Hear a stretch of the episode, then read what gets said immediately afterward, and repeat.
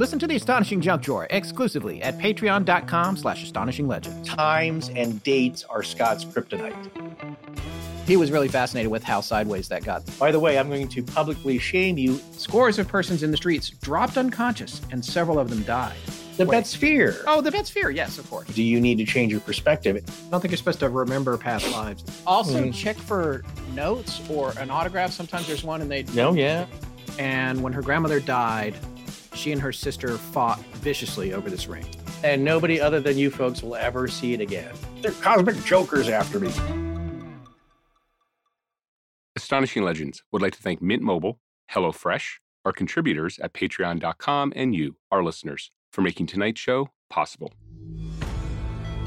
The Isle of Mull, off the western coast of Scotland, has been inhabited in one way or another for over 11,000 years, and anything that old is bound to have its mysteries. There's even a stone circle at Loch Buoy off the southern coast of Mull thought to date back to the Bronze Age. The origin of that stone circle is not the only mystery on the island, though. In fact, it's home to one of the greatest aviation legends of all time the Great Mull Air Mystery. Just before Christmas in 1975, pilot, musician, and real estate investor Peter Gibbs traveled by ferry to Mull with his girlfriend, Felicity Grainger. Gibbs was an experienced 55 year old former World War II Spitfire pilot. He traveled there to look at investment properties on the nearby Isle of Skye. On Christmas Eve, he had dinner, including a few drinks, with Felicity at the Glenforsa Hotel, where they had been staying since December 20th. The Glenforsa has its own unlicensed and unlit grass runway and is a well known aviation destination. After that meal, he decided he wanted to go out and take a solo flight in a Cessna that he had rented from the hotel manager earlier in the week to scout some of the properties he was interested in. That night, Peter Gibbs took off into history. The plane never returned. One would think that, in itself, is a mystery enough. But stranger still, four months later, Peter Gibbs' body would be found. A mile away from the Glenforsa, 400 feet up a remote hill. An additional subsequent search would still find no trace of the Cessna. Things only get stranger from there. The hill had been searched already by authorities after Gibbs vanished. And on top of that, shepherds were working there daily. They would have seen the body. It's impossible to believe it could have been lying there in plain sight for four months.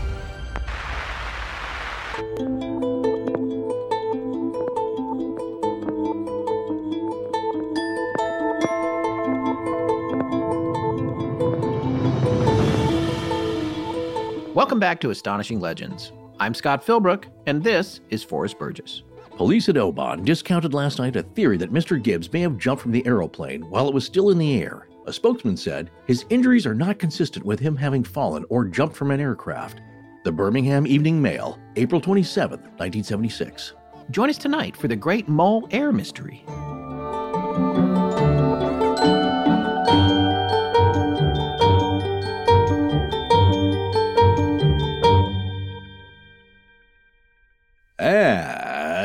We're back. I'm kind of surprised you are back, Mr. Big Show Business Pants. I can't believe you have time to slum it around over here. Well, I'm actually recording this from my trailer on a set in Mel's Hole. I wouldn't be surprised. Wait, wait, wait, not really, right? Oh, not of really, course no. not. Not really. Oh, okay. Uh, for those of you that have seen History's Greatest Mysteries on the History Channel, just this past Monday, February the 20th, I was on an episode about the lost colony of Roanoke, which we covered here on the show a while back. And, and I'll be on a few more times. My apologies in advance. And you know, I was on last season for The Somerton Man, right? Uh, yes, and it was an outstanding performance. Sir. Oh, thank you so much. Yeah. Yeah, I wasn't uh, fishing for compliments, but thank you. I'll take it. Folks, if you have the History Channel, I think you can watch it online on their webpage or through the A&E networks or something. They make it available for streaming the very next day. I also noticed I think they're posting full episodes of the show a week or so after they come out on YouTube for free. So if that happens, we'll share a link. It's not hard to find this stuff these days, but look for that episode. It's a great series in general, but also look for uh, Forrest in the episode from season four about Roanoke. Yeah, it was a lot of fun. And as I said, uh, keep your eyes peeled for more stuff in the future. All right, folks, it's time to get to tonight's show about one of the most baffling aviation mysteries ever. Well, before we get into the story, we want to welcome back our friend Paul Gledhill to the show tonight. Paul, thanks for joining us again. Guys, it's great to be back. Thank you. It seemed like it was a good idea to have you on for this since you have proximity to the event and you've spent your whole life in proximity to it, right? yeah, absolutely. I'm a couple of 300 yards, uh, miles south of uh, where, the, where we're going to talk about, but uh, I'm certainly closer than you guys. For people who haven't heard you before, why don't you tell our audience a little bit about your background that you're bringing to the conversation tonight? Sure. I think most relevant to this is uh, my former job as a, a, police officer with Scotland Yard. And before that, I was in the Royal Air Force as well for eight years. And uh, of course, I'm a podcaster as well, which is how we know each other. Indeed. Uh, and what, what did you do with the RAF? Eight years is a long time. Uh, it felt like a long time. Um, I was a, a, technician for eight years, just working with uh, satellite communications and radio. Okay. And so is that technically that's like a is that like intelligence work? Not so much. Okay. Um, I did work in an intelligence center, but um, yeah, uh, it was uh, it was more technical. Well, unfortunately or ironically, tonight's story often will have some communications with, uh, you know, in this case, it could be the tower or other uh, ground units, but we don't really have much last minute communication, which, on one hand, adds more mystery to it, but sometimes when you do get a description from the pilot, like uh, the Frederick uh, Valentich uh, case that we covered uh, a couple years ago now, that can also add some more mystery. But but here, the lack of communication is odd. But this was a bit of an odd last minute flight. I mean, so you're you're very well versed, uh, Gled about airplane communications, ham radio operations, operations in general with uh, communications. All right, you two, I think before we go any further, we should share the full details of what actually happened that night. That sounds like a good idea. Without further ado, let's get into the actual event that inspired this astonishing legend. All righty then. Well, in December of 1975, Queen's Bohemian Rhapsody was number one in the UK Gerald Ford was the President of the United States, and Harold Wilson was the Prime Minister of the UK. The end of the year was approaching, and 54 year old Norman Peter Gibbs had decided to travel to the Isle of Mull off the west coast of Scotland with his 32 year old girlfriend at the time, Felicity Grainger. They took a ferry from the Scottish mainland to Mull, the second largest island of the Inner Hebrides. Their destination was the Glenforsa Hotel, a beautiful hotel on the northern coast of Mull it's quite a romantic getaway with log cabin rooms and an inviting bar. But what it's most famous for is its unlicensed and, at the time, unlit grass airfield. This makes it one of the top aviation enthusiasts' destinations in the UK, and it's this airfield that is at the center of tonight's astonishing legend. With 300 miles of coastline and over 3,000 residents, the 340 square mile island is by all accounts a stunning place to visit. The trip was a mixture of business and pleasure for Peter Gibbs and his girlfriend Felicity. They arrived on the 20th of December, and Gibbs had hoped to scout out some investment properties on a short flight north on the neighboring Isle of Skye. By this time, he was the managing director at his own property development company called Gibbs and Ray and had some success with his business. He was having dinner with Felicity at the Glenforsa when he suddenly decided he wanted to prove that you could take off from and land on an unlit grass airfield in the dark. The story goes that he knew how well the Glenforsa did as an aviation destination. The property he was looking at on Skye was a hotel that could have allowed for a similar adjacent airfield. It would seem he wanted to get into the aviation based hotel business himself. So after this dinner, during which he had enjoyed some whiskey and Felicity some red wine apparently, he determined that he would climb into the Cessna 150H he had rented to scout property the past several days and take off at 9:30 at night in total darkness. To help him pull this off, he took a couple of very small battery-powered flashlights with him, which his girlfriend Felicity placed on the ground at the end of the half-mile long runway. They were so ineffective that an owl would have had difficulty seeing them. Back inside the hotel, the guests were all fascinated with what he was about to attempt. But it was so dark outside that the glare from the windows made it hard for them to see what he was up to. So naturally, they turned all the lights inside off to see better. Strangely, Gibbs seemed to be warming the Cessna's engine up for an inordinately long period of time. Stranger still, he seemed to turn the landing lights off and on several times. Some witnesses also reported that it seemed like there might be three people on the field, as they would swear they saw the two flashlights moving independently while Peter was inside the plane preparing for takeoff. No third person has ever been identified or found. Add to all of this that Gibbs hadn't had a valid pilot's license for over a year. He had lied and said he hadn't brought it because he hadn't expected to be flying. He was also supposed to wear glasses when flying, but Felicity said that she never saw him do that. It's not clear how he expected to view properties on neighboring islands without flying, so perhaps that was subterfuge. The plane took off into the night. Ten minutes later, it had not returned. David Howitt, the manager at the time, hopped into the hotel's Ford Cortina and went looking for it, even driving down to the water and trying to direct the headlights into the night. He saw nothing. The plane never returned to the airport. Neither did Peter Gibbs. A large search and rescue operation ensued. Nothing was found of either Peter or the plane.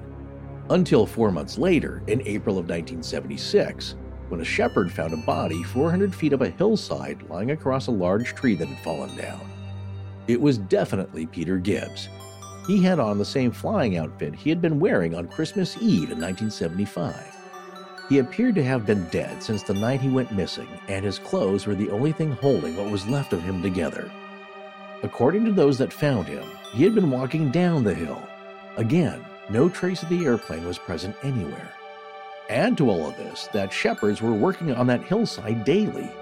It was inexplicable how they couldn't have seen Gibbs's body over the course of four months. Before we dive into the analysis on this, we wanted to add some background on Peter Gibbs because we did some digging and found some really fascinating stuff about his service during World War II. Yeah, and after that, we can dissect all the theories, probabilities, and hypotheses with Gled. Exactly. All right, so let's back up here for a minute. Who was Peter Gibbs? What led to this moment in time for him? This is going to be the last week of his life. What happened before he got here? Peter Gibbs was definitely a man of action. He was born in England, 1920. He became an RAF Spitfire pilot with 41 Squadron and first flew with them when he was just 24 years old. 41 Squadron had provided air support for both D Day and Operation Dynamo at Dunkirk. And by the time Gibbs flew with them in 1944, they were training on the new Griffon engine Spitfire Mark 12 built by Supermarine. This plane is still revered today for its speed and prowess. 41 Squadron's mission during that time was to destroy Germany's newest fearsome threat, the V 1 flying bomb, also known as a rocket bomb or Forrest? The buzz bomb, because it would make, uh, it, yeah, it, that was what was fearsome to the residents below, is that you would hear it buzzing through the air. And then when the buzzing stopped, that's when it became tense because you know it was about to hit. Oof. It would stop just before it exploded. Yes, horrifying. So, being a pilot and taking these things out, that's real seat of the pants stuff. Listen to these excerpts we paraphrased from a website called wearethemighty.com. We'll have a link to it in the show notes. The V 1s had pulse jet engines, and prop driven planes couldn't keep up with them. But if a pilot flew to high altitude and then dove toward a passing V 1, the speed from the descent would allow them to keep up. The first intercept took place on June 15, 1944, the third day of V 1 attacks. A Mosquito pilot was able to shoot one down with his guns, and others soon followed. But the pilots had limited ammunition, and it was tough to hit the fast flying V 1s, and each bomb could kill multiple Londoners if it wasn't intercepted. So some pilots began to experiment with a risky but valuable alternative. If a plane flew close enough to a V 1, the wind off the plane's wings could nudge the flying bomb off course by confusing the gyroscopes, and if the disturbance was enough to flip the V1 over, known as turtling, then it would often fail to explode and then plummet to the earth. But this had obvious risks. If the pilot accidentally bumped the V1, they could crash into the ground alongside the bomb. A soft bump was obviously no big deal. It would just help the pilot tip the bomb over. But a harder strike was essentially a midair crash, likely clipping or breaking the pilot's own wingtip. All right, so I, I have to give a shout out to my 13 year old son, Rowan, mm. for bringing this turtling thing to my attention at breakfast the other day while I was working on this part of this outline. He has a freakish knowledge of military aviation history for his age. He is a video game ace, and I think the inspiration comes from wanting to research more. It's like us. Yes. We yeah. hear about something and he's like, I got to find out what's happening with that. Yeah, it's true. He, he really drills down on this stuff. He does. Yeah. Well, over 1,000 V 1s were shot down or nudged off course in flight throughout World War II. According to author Steve Brew in his book Blood, Sweat, and Courage 41 Squadron RAF 1939 to 1942, published in 2014, 41 Squadron took out 53 of the 1,000 V 1 rockets shot down or nudged off course in flight during World War II. After doing some digging in the UK National Archives, we managed to find a few combat records for a P.N. Gibbs. Although his given name was Norman Peter Gibbs, we've come to believe that he went by Peter Norman Gibbs in the military and ultimately Peter Gibbs once he was a civilian. Now, the records we found in the National Archives were for a P.N. Gibbs, who appears to have flown at least three combat missions on June 21, 1944, just a few weeks after D Day, another on June 23rd, and then one again on July 8th, 1944. The records detail exactly what happened on those missions. Forrest, can you uh, read those records to our listeners? Yeah, the first one from June 21st, 1944, just 15 days after D Day, reads as follows Pilot Officer Gibbs, up 0745 hours, combat 0800 hours, down 0845.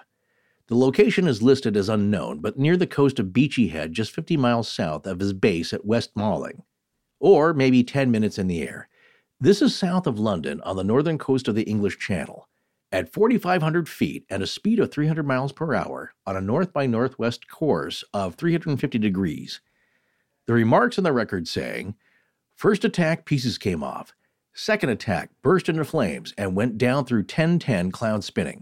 1010 means the ground was totally obscured. 110 would mean one tenth obscured. We had to look that up. Yes. well, it does not indicate what he was engaged with, but based on the mission of 41 Squadron at the time, it seems likely it was a V 1 rocket. He went up again just three days later at 0540 hours and at 3,000 feet and 350 miles per hour, took out a definite V 1. The remarks say Jet bomb half rolled continuously after two bursts on a straight and level course, only gradually losing height. After third burst, it dived into the sea. P.N. Gibbs, pilot officer. In his next and last documented engagement that we could find, on July 8th of 1944, he went up at 9:30 p.m. and engaged presumably another V1 with remarks indicating it exploded on ground about 7 miles north of Eastbourne in wood after 2 seconds burst at 300 yards. Pilot Officer Gibbs clearly was a good shot. That's three encounters we know of, and his son has said that he actually shot down four V 1s. So that's just a little background on his military experience, and it helps paint a picture of the kind of pilot and man that Peter Gibbs was. But let's circle back to his disappearance from Mull all those years later in 1975. Now, the first thing I was wondering, and Gled, I'll ask you this because I know you've looked into it. There was no kind of radio communication whatsoever the night this happened, right? Yeah, it's really strange. I would have assumed that he'd have contacted the tower for the airstrip that he landed at, which would have been in a hotel. So I'm guessing that the staff at the hotel also ran the airstrip at the time. So the radio would have been in there. And it would be expected that the pilot would call ahead after leaving, you know, just to make sure that there's a place to park his plane when he lands. The question becomes what was on his mind when he took off. It does seem like he was sort of a daredevil, but there's a lot of information and background information going into what led up to this really strange disappearance that is more than just unsolved. It's a level past unsolved because of how confusing the circumstances were in terms of the discovery of his body and the way it was found and the so far not really official discovery of the plane, although some folks think it has been discovered, that has not been confirmed yet. So officially the plane is still missing right? There's we don't have any information that the plane has been definitively identified. Several people have claimed to have found the plane and uh, there have been misidentifications as well. So I, i'm not 100% convinced that the aircraft has actually been located properly yet. Have you personally come across any cases where there were so many loose ends, either in your time in the service or on the force? Was there anything where it was just that baffling and left so dangling? I've had paranormal experiences through work, and that's kind of the most baffling that I've had, but I've never had something as mm. confusing mm. as this particular case. So, in your estimation, this would be very unusual. It's not like uh, some folks might say, well, these kind of unsolved things happen all the time and we just don't hear about them, where clues and leads aren't followed up on and there's just there's very few things to go on so it's just kind of tucked away in your experience this would be highly highly unusual once in a lifetime kind of case Yeah, definitely once in a career for any police officer. And I know that uh, police were actually sent to the island to assist with this, but I'm sure it's something that they've never dealt with the like of before. All right. Well, why don't we get into some of the background on this story and then we'll uh, come back in a little bit and talk about some of these initial details. One of the things that's fascinating to me about this information is that he seems to be a combination of this daredevil who will do just about anything and also somebody who's so unstable he has a hard time maybe moving up in ranks like can you tell us what because his uh, the service record these incidents that he had with the v1s he's reflected as a rank of pilot officer. What does that mean? So, pilot officer is the lowest commissioned officer rank in the RAF. You know, it's the starting point for a commissioned officer. The fact that he didn't move on past that is probably quite telling, to be honest. I mean, he was only 24 years old when he first started flying with 41 Squadron. Would that be an unusual rank for that age? Or it's just more about what would have happened after if he'd ever gone past that? No, I don't think it's that uncommon for a 24 year old to have the rank of pilot officer. But pilot officer is a rank that you wouldn't hold for very long. You, would move rapidly up to flying officer and then flight lieutenant. And of course, we, we say that different over here. Mm. So, because uh, it's lieutenant, right? yes. Yes, lieutenant. Or here. with yes. slang like yes, uh, Louis. It could be like second Louis or, you know. I've just got to say, in the research I did, I don't know what rank he ultimately achieved, but this is the rank he was at during these incursions with the V1 rockets for 41 Squadron. That's really interesting. I, I would expect him to get promoted quite quickly. Well, you would think so, because I mean, these are some pretty harrowing encounters. I mean, to me, it's a big deal what he's doing. You know, taking down these V1s, one from 300 yards. I mean, that seems to me like that would be a hard shot in a Spitfire, but I mean, I don't know. I've never, obviously, never flown a Spitfire. so. I don't think there's anything easy about it. Yeah. The um, the fact that he was sort of during a, a wartime having to engage with munitions from other countries. So, no, I, I, would expect him to get promoted quicker. I think that pilot officer is uh, very much a starter rank. And bearing in mind that he's engaging missiles from Nazi Germany, and also at other times he would be up against fighters and other types of aircraft from Germany too. And bearing in mind the amount of pilots we would be losing on a daily basis, one would expect him to be getting promoted a lot quicker. Yeah, so he seems a little bit like a maverick in terms of his behavior. Sure, and I, I don't think he's on his own with that. There's plenty of um, evidence of maverick pilots in the Air Force in general. I, I, remember one during the defence cuts back in the day who decided to fly his Hawker Hunter under Tower Bridge. He lost his job over that one, but you know it's a real indicator of what these guys are capable of doing, and also that that real sense of adventure that they've got too. Well, it seems like maybe you need that to happen. Maybe that's just part of being a good pilot is to, is having that that desire to push it that far to the edge. I think you're right. This all of this is straight out of Top Gun, by the way. Well, let's not characterize every every military pilot with this with the same broad brush. You know, there's a lot no. of professionalism, of course, because in that profession you need to be precise.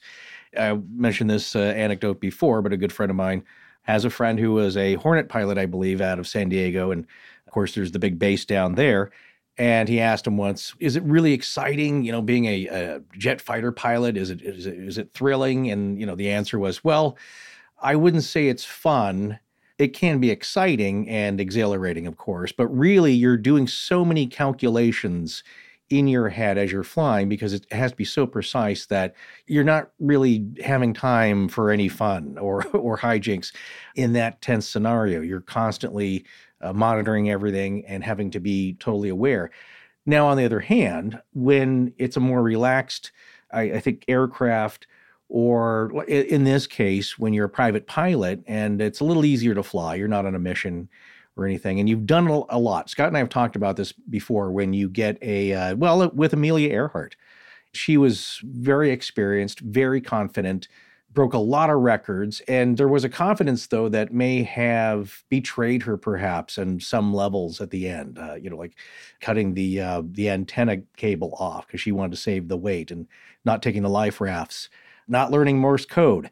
There was a lot of shortcuts. You think, well, I don't really need that. And so your confidence, I think, gets you to where you are, but also can betray you. And on the daredevil front, I remember my dad talking about uh, this would be pre Vietnam, but being a combat photographer, he flew with a lot of uh, Huey helicopter pilots. And some of them did a lot of hot dogging kind of stuff, uh, herding sheep with when they were not on a mission, they're just flying around and they'd be, watch this. And uh, they would do some crazy stunts. So I think there are two signs to this is that you do see a lot of cavalier behavior because these guys are so good and they've had so many hours in their aircraft and are able to do these stunts. And also, there's a lot of boredom, as uh, maybe Gled will uh, attest to in the military, where you there's a lot of excitement. Uh, same thing with the police force. Uh, a lot of boredom and a few minutes of intense excitement punctuating your experience. And I think in his case, I don't say he was reckless, but he he did have an adventurous spirit, perhaps, uh, certainly a little bit rebellious. And I think, again, maybe a little overconfident, especially in this Christmas Eve, just after dinner joy flight that he decided to take. But I can also see him being that confident where it's like, look, this will just take 10 minutes. So, and then we can get on with our evening. And it also reminds me of, uh, I don't know if Gled had heard this episode, but The Mad Doctor of Spokane, where uh, Captain Doolittle would attend those parties uh, of the famed Doolittle's Raiders, the first uh, raid on uh, Tokyo, I believe, right after Pearl Harbor. And he would excuse himself go up to, I believe, Felts Field in Spokane, come back and buzz the party with his plane. And this is a guy who was uh, who did make rank and was very well respected. Yet at the, in the middle of a party, hold on, folks, hold my beer, I'll be right back, but not on the ground in the air. And uh, he would just do it for a lark. And so I think there's often a little bit of that adventurous cavalier spirit, and sometimes that gets you into trouble.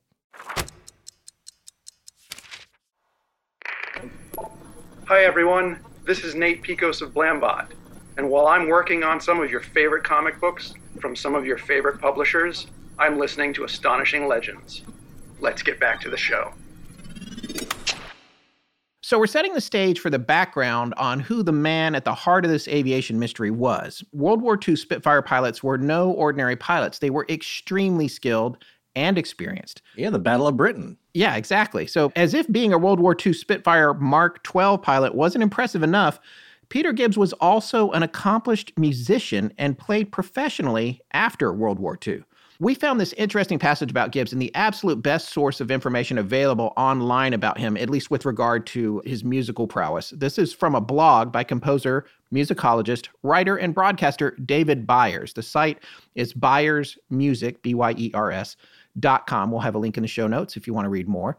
But Mr. Byers excerpted the following segment from a now defunct blog attributed to another violinist, famous one, named Peter Carter. Carter was one of the earlier members of the now 70 year old esteemed Allegri String Quartet, and he joined 25 years after it started. This is from Carter's former blog, and it's about Peter Gibbs. Now, this is Peter Carter talking about Peter Gibbs. Gibbs formed a string quartet, the Peter Gibbs String Quartet. Being made up of very talented young musicians, it was immediately successful, but Peter, being Peter, demanded such high standards of his colleagues that it inevitably went the way of so many young quartets and disbanded. It wasn't good enough for them to start a movement exactly together, always a point of much rehearsal in the early days of a group. Peter insisted that each member should sit in different corners of the room with their backs to each other and start by some sort of intuition. This and many other idealistic but crazy ideas proved too much for the others, who all left and went their separate ways in the world of chamber music. Two of them ended up in the Allegri and were still in it when a quarter of a century later I joined. Gibbs later played at the Queen's College in Oxford in 1947 as well. His name can be found in the program. In the 1950s, Gibbs played in another string quartet that had been formed in 1949 by Neville Marriner. This, again, from the ByersMusic.com website. This excerpt is from that page, but was originally in the Evening Standard. Peter and I would go up in his Tiger Moth, chuckles Marriner. We once bombed the LSO, London Symphony Orchestra, bus with flower bags. The 1950s were rumbustious times in the London orchestras. The LSO sacked its conductor, Josef Krips, after he physically assaulted the manager, and Karajan walked out on the Philharmonia after Gibbs stood up and berated him for arrogance, which we'll talk about here in a second. So even while being a musician, he was still flying and doing crazy things in his own de Havilland Tiger Moth, which is a single-engined biplane bombing the London Symphony Orchestra bus with flour. And by the way, that was the very first airplane ride I ever took. There was uh, my folks. There was a guy who's. Uh, it was like an airfield, right? So it was kind of a half developed I think they had one uh, train engine on display. Yeah. Uh, so uh, I guess it was in the area of Silverwood. Folks would know that in the, the, early days. But I think there was a guy, he had his Tiger Moth biplane there and right. he was giving rides for like 15, 20 bucks or whatever. So, and you go up for like 10 minutes. So that was my first plane ride in a Tiger Moth. And it was a lot of fun because it's an open, you know, of course, it's an open cockpit kind of thing and uh, very exhilarating. Yeah, it reminds me of that era that you obviously predates you and I, but barnstorming and pilots going around yeah. trying to make money, taking kids for rides or what. I'm so jealous of that. I have never been up in an open cockpit plane. I think that would be so much fun. Yeah, it is. It, you can see the appeal, let's say, and it's like the same between you can be in your very uh, quieted cabin of your luxury automobile and it's a lot different being on a motorcycle. Yeah. You know I'm saying like there's yeah. an exhilaration there you don't get in your quiet cabin with your Bose speakers. yeah, that. that's so true. That's so true. Well, so it's at this point we learned that he recorded several albums in a series of revolutionary recordings of music by composer Henry Purcell, who lived from 1659 to 1695. He is considered the greatest English opera composer of all time. One of his compositions was reworked into the title music for A Clockwork Orange. Oh, Pete Townshend has cited his work mm-hmm. as inspiration for both Won't Get Fooled Again and Can See for Miles, as well as Pinball Wizard. Wow. And during the mid 1950s, there was an American record label uh, formed called Vanguard Records. They spun off another label called the Bach Guild. The Bach Guild recorded a few albums of Purcell's work, and Peter Gibbs, the fighter pilot and violinist, played on several of those recordings. This means that you can, in fact, listen to him play even today, right now on Spotify. We'll have links to those tracks. Yeah. He played violin with the Philharmonia Orchestra from 1954 to 56 when he went to play for the London Symphony Orchestra. Yes, those are two different things. There's also mm-hmm. the London Philharmonic. Right. All of this is impressive, but there is the story of a brash conflict, which we alluded to earlier, attributed to pilot Peter Gibbs and famous Austrian composer Herbert von Karajan a story so infamous it has been recounted multiple times throughout history with varying details, as it possibly, like the Mull Air mystery, mm-hmm. has become legendary itself. It's a story about egos, and you can see why we might have added it here for you to get some more background on Peter Gibbs. These excerpts are from a book published in its entirety online by a double bassist named John Honeyman, and again brought to our attention by the aforementioned Byers website. Now, this is from chapters 22 and 23 of Honeyman's book, originally posted by David Byers. This is just one telling of this story, but covers the broad strokes. On the last part of the tour, Eastern Seaboard of the USA, November 1955, prior to our final concert in Boston, we, the Philharmonia, played in one or two lesser venues, a couple being in converted swimming pools or a town hall where the acoustic left much to be desired. Karajan seemed to feel that these places were beneath him, and at the end of these concerts, he gave a particularly ungracious and abrupt reception to the applause. There was a fine violinist called Peter Gibbs who had come as an extra. Peter had been a Battle of Britain fighter pilot, so presumably had not much time for stroppy Germans. Although normally a quiet, mild mannered, and gentlemanly chap, he seemingly became particularly resentful of this behavior by Karajan. At the end of the rehearsal for the last concert in Boston, he stood up and, in restrained and polite fashion, asked Mr. Karajan if he could address a few words to him. I immediately thought, what a good idea! Instead of the vote of thanks coming from the leader, Manoug Parikian, as would have been normal, the address was to be made by a back desk player, as Peter's quiet but firm speech went on, we began to realize this was no eulogy, but in fact a strong complaint and a dressing down of Karajan for his rude behavior after the last two concerts, which Peter pointed out had offended a number of his friends in the audience, who had looked forward to and made some effort to come to the concert. He finished by asking Karajan to offer an apology for his recent behavior and sat down. Karajan made his usual muttering and spluttering sound when at a loss and dismissed Gibbs with a shrug and indeterminate wave. Peter stood again and quietly said, I do not consider that that constitutes an apology, Mr. Karajan. Whereupon Karajan stormed off and sent Jane Withers, the Philharmonia's managing director, back to the platform to announce that Karajan had instructed her if that man played in the concert, he would not conduct. The orchestra had an immediate impromptu meeting at which it was decided that there was a definite fault in Karajan's behavior, but that Peter could have chosen a more discreet method of showing his displeasure.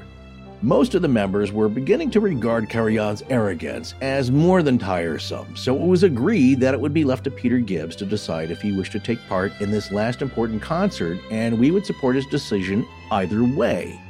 He said he had contracted to do the tour, so he would prefer to complete the engagement. This was relayed to Karajan, who eventually conducted the concert in a normal and orderly fashion. The final chapter in the Karajan saga was as follows.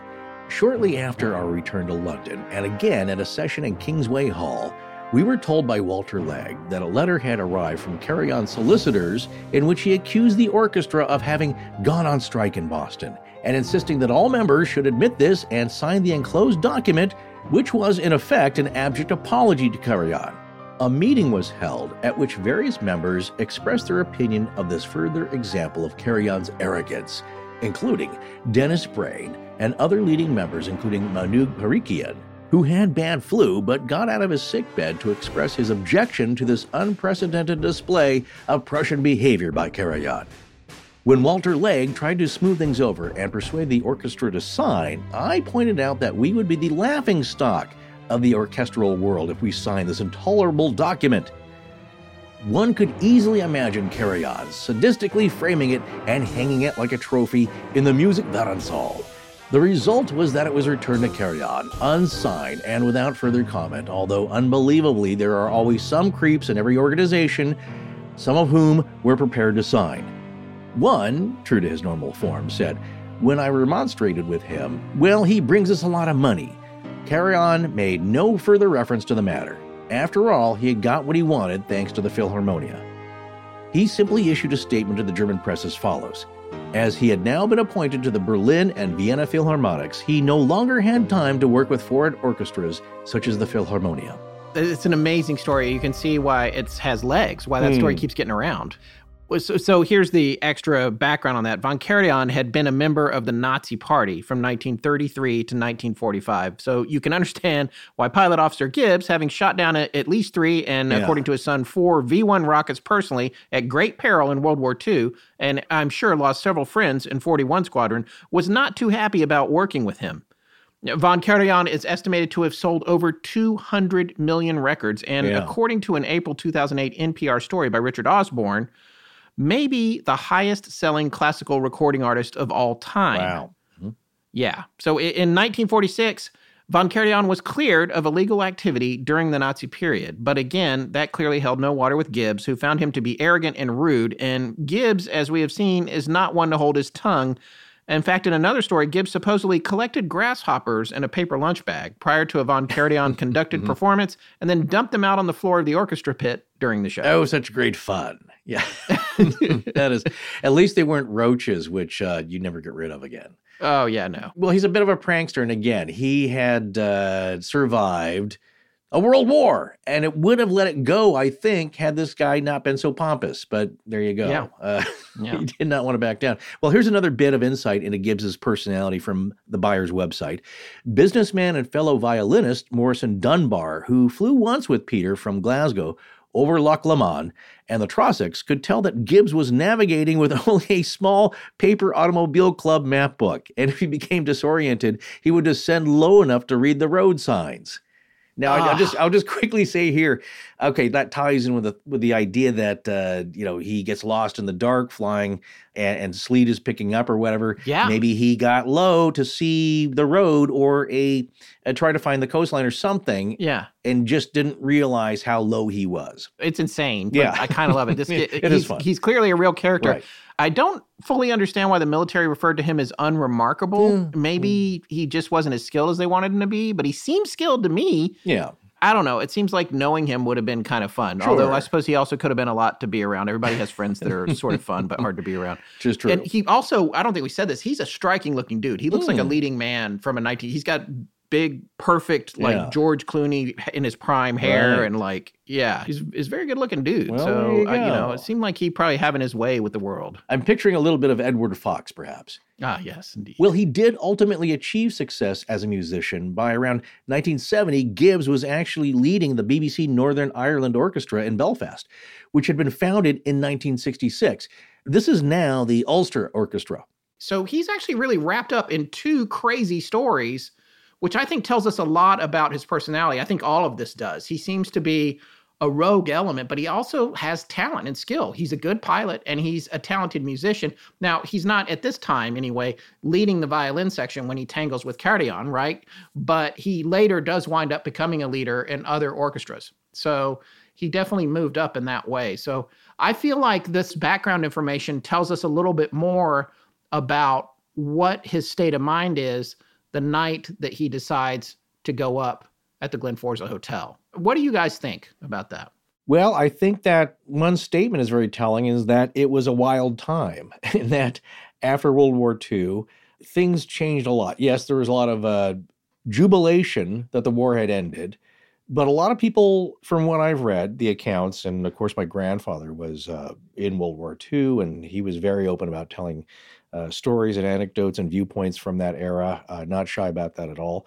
And you heard of a lot of people feeling maybe displaced when they came back from the war because either their jobs weren't there anymore or they'd been taken over and they felt a little bit lost because you had a tremendous purpose which saved the world and now you come back and it's like well your job at the department store is no longer here that's been filled by somebody else at a, at a cheaper rate and so there's a lot of disillusionment as you can see exemplified in the award-winning movie the best years of our lives where things aren't totally rosy but again, a lot of people were celebrating. So it was a pretty wild time in the in the couple of decades right after that, and that's what we're talking about here.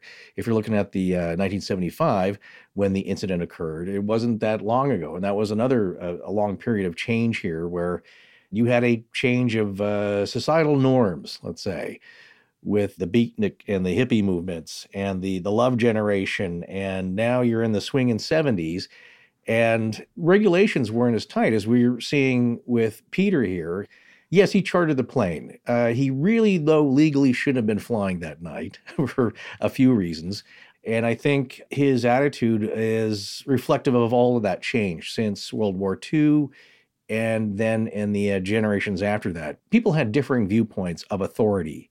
It's also the statement that Peter made to uh, Von Karajan that I didn't spend last four years of my life battling bastards like you to put up with this nonsense paraphrasing, and that if you uh, and Scott, I'm sure you you know this from your older uh, relatives, letters here as well, is that when you get to a certain age, you don't really care about what people think or authority, and uh, the rules are bendable here and there. And certainly Peter wasn't that old. He was uh, 54, right? I believe at the time of the flight, about to turn 55 the next day on Christmas Day. He's a Christmas baby. And I think he'd been through a lot. I, I think my my point here is that people that had survived World War II and with a little bit of distinction and saw some action. The rest of the world and, and people's attitudes and standing on ceremony didn't matter as much. You'd already seen the worst that humanity could put out there. So here I think this guy who had had a lot of life experience, as you said, Scott, very talented at what he did. He was a good pilot, a good musician, good enough to get on several symphonies. And he had been through World War II and didn't uh, really feel like putting up with guff and, and wanted to do what he did. So why not go for a 10 minute joyride? Well, Gled, what do you, what do you think about this military man and musician and all around a uh, bit of a rascal? I think I've got a lot of respect for the skill as an aviator, being able to take Mhm. down those missiles. Yeah.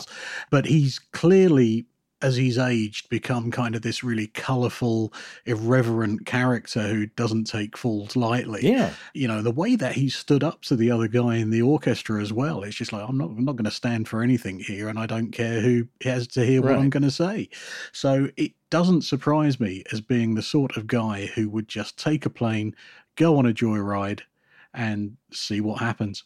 in your mind, or at least me, I know, like I've always wanted to be that guy when I was a kid, but I don't think I ever got there. No, you're you're a rule follower. Yeah, I was at a party one night and I I told everybody at the party if they gave me like five dollars, I would jump in this very cold lake behind the house that the party was at. That's about it. Heck, as I'll do as that now.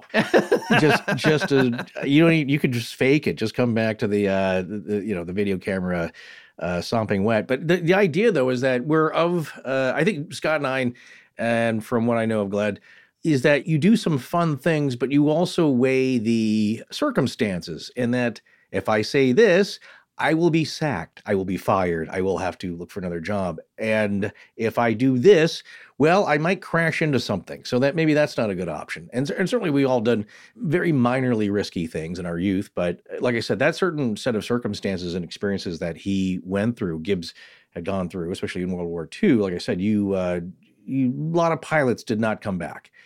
And I think if you make it through that, you feel like you've earned something. It's like, hey, I, I've deserved this. I've earned the right to stand up for myself, be a, a prickly pear if I choose. And now that we know a few aspects of his personality and some insight into his character, let's take a look at the course of events that led up to Mr. Gibbs' fate on Christmas Eve after a lovely dinner at around 9 to 9:30 p.m. December 24th, 1975. I've listened to a couple of other podcasts on this, two in particular. One, Gled that you had mentioned to me before that you had heard by a British gentleman named Punt PI, I think is the name of it. Oh yeah, Yeah. yeah. That's a great show, a BBC show. And he had a really good episode on this uh, where he talked to a lot of witnesses and went there, which is awesome. And then also listened to another show that I listen to frequently called The Trail Went Cold, hosted by Robin Warder, which is a, a good show here in the States.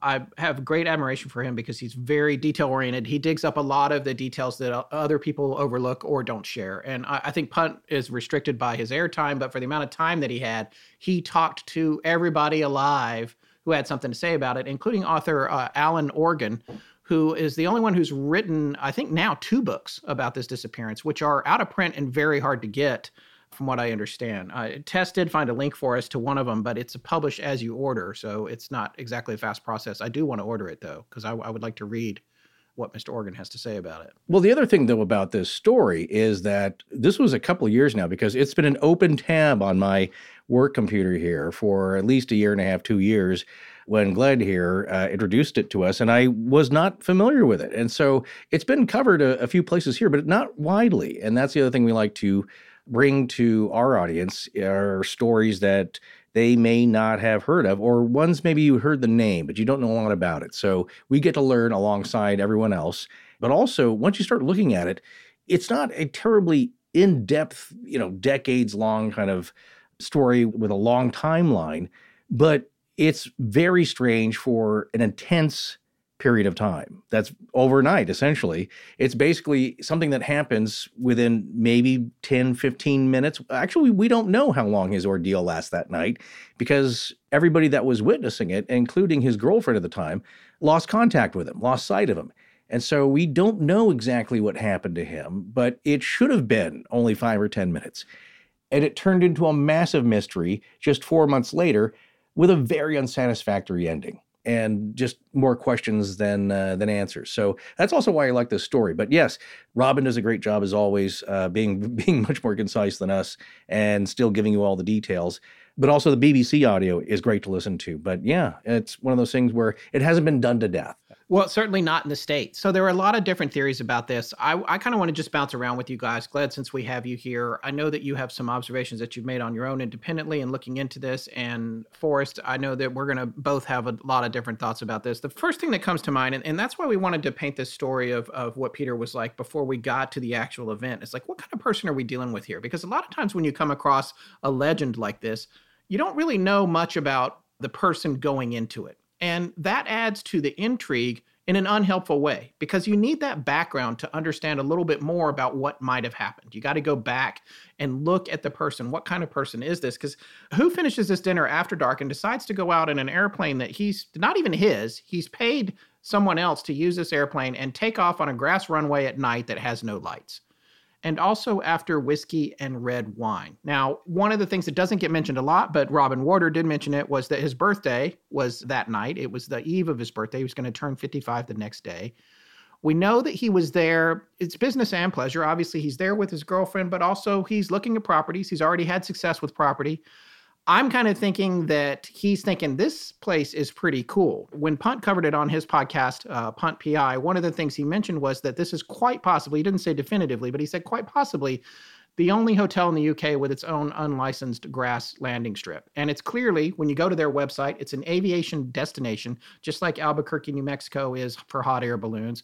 There's all kinds of events there. There's some annual event happening where people fly in that's just had its 50th anniversary and it's wonderful biplanes and amateur flyers and that sort of thing. So it seems like an amazing place. Uh, you can see why he, as a property developer and a rogue or a rascal, as Forrest said earlier, would go here and think, hmm, why don't I get a hotel on another island around here and I can capitalize on what this one's already proven is a working business model. And and maybe people can fly back and forth between my hotel and this one and everything will be wonderful. So all right, fine. Now he's having this dinner. It's Christmas Eve. He's had a few drinks. And some people have speculated that he wanted to prove that you could take off and land in the dark on an unlit grass runway. So he goes out there with Felicity. They have a couple of torches. And I just want to remind people in the States that torches in Scotland and the UK, that's going to mean flashlights. It's not actual burning rags on the end of a stick, right? Which would be easier to see than a flashlight or a torch. They're still living in the Middle yeah, Ages. So. Right. If you're still living in the middle. So there are folks in the hotel, and keep in mind, like we said, they turned off the lights because they were trying to reduce glare and make it easier to see outside, I guess. Maybe in theory, they were also trying to make these two little lights on the runway easier to see, but they may have inadvertently caused a bigger problem by making the structure itself almost completely invisible to him, which is ironic I think. Am I using irony properly there?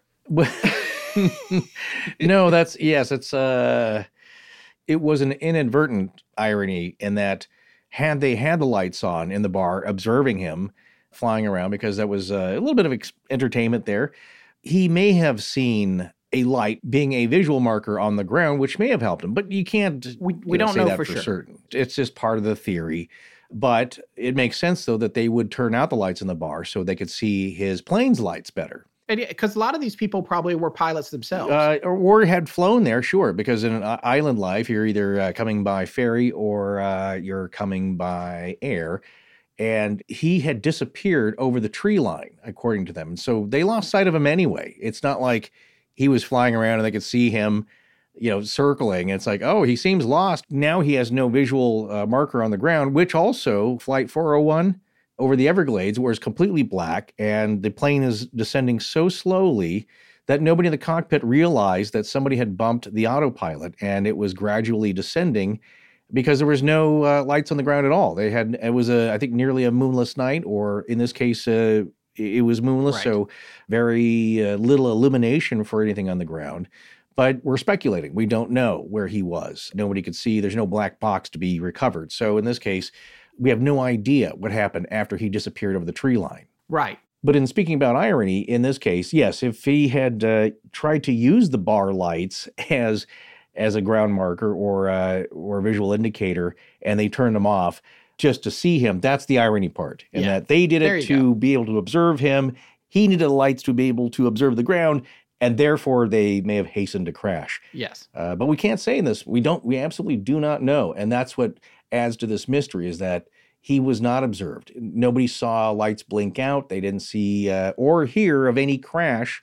Now, somebody had heard an airplane they believe do some circling, and I think that was in Oban, where people had heard a plane around that time. They suspect it was his, but nobody heard a big splash or a crash or anything that was just the end of it. And he wasn't far enough away, in my opinion, that nobody should have heard anything.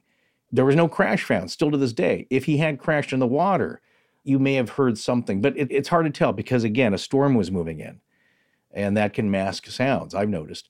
However, something I was going to mention at some point when I had the opportunity is that even here in Los Angeles, I noticed that when we have heavy overcast and uh, and often at night, I'm able to hear passenger jets go over a lot better. It's somehow that it is. Uh, this is my uninformed opinion, but I, it seems to me like the sound is uh, is coming back, uh, being reflected at me a lot more concentrated because I do notice it, and I was like, well, I could really hear that jet go over. Where most of the time you don't notice it, and then I will also notice that it's very overcast. So as a storm's coming in, may maybe that affected uh, any possible sound of a water crash or a water landing. Hey, folks, we wanted to talk to you about a great podcast we recently discovered called Everything is Creepy. Uh, yeah, in case you didn't know, everything is creepy. yes, everything. Parenting, creepy. Social media, creepy. Pizza, yes, even that can be creepy. LaurenZside has built an online career as a content creator on YouTube by playing video games that may seem normal or even cute on the outside, but are actually super weird, creepy, or even terrifying beneath the surface. Join Lauren and her husband Bobby as they turn this concept into a podcast by talking about completely normal everyday topics that will slowly descend into discussing the dark, weird, or creepy side of it. You know what? This show really shifted my perspective on, well, everything. Because Yeah. once you hear Lauren and Bobby talking about this stuff, they couldn't be more right. Everything really is creepy. I was just listening to an episode a few weeks ago about restaurants. You think, oh, restaurants, restaurants, right, whatever. But the truth is, they are kind of creepy. Yeah. A bunch of people you've never met. Fixing you food in a room you've never been in or seen. Uh, They could be doing anything in there. Is it clean? Who are these people? Why should you trust them to feed you? Plus, you're surrounded by other strangers too while you're eating. That is all true. Yeah, once you start to think about it, we're all a lot closer to creepiness than we think, pretty much all the time. Everything is creepy is interactive too. Fans can submit their creepy topics by leaving a voicemail at 929 390 8464 for a chance to be featured on an episode. Listen on Apple Podcasts, Spotify, or wherever you find your favorite podcasts with new episodes every Wednesday, and watch on YouTube the following day. You'll never look at everything the same again. It has seriously shifted my perspective. Ooh. Hi, I'm Austin Valancourt. And When I'm not building boats, oh, hang on. When I'm not doing yard work, oh, wait. When I'm not doing arts and crafts, ah, jeez. I listen to Astonishing Legends doing all that stuff. And you should too. well, coming down to the theories, the first and most basic one is essentially that he had been drinking, he had a buzz, he got in the plane, he couldn't see the runway, he ditched it, swam ashore, and then hiked up the hill and died. But that one has a flaw, right? His body would have been laying there for four months in this field that shepherds were supposedly operating in daily. Why didn't they see it? That's the biggest problem with that one. I mean, that's one of the biggest Yeah. problems. The other problems with that particular theory and different iterations is they found no trace of salt water on his clothes or his body. And the hike itself appears to be incredibly difficult. Uh, when um, Punt had on Alan Organ, the author, he said that he tried to make the hike himself in broad daylight and as an experienced hiker, and he got about halfway up and had to turn back. It was so difficult.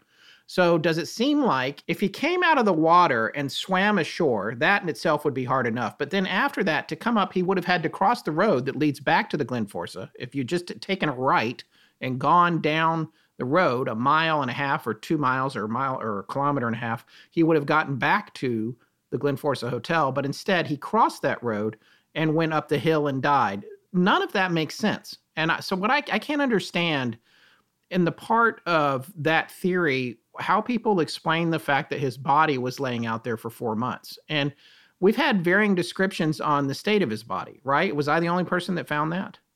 No, there, there's um, at least two versions of how the body was. There was one that's indicated that it was skeletal, right? And then there's another one indicating that it didn't look bad for having been outside for four months.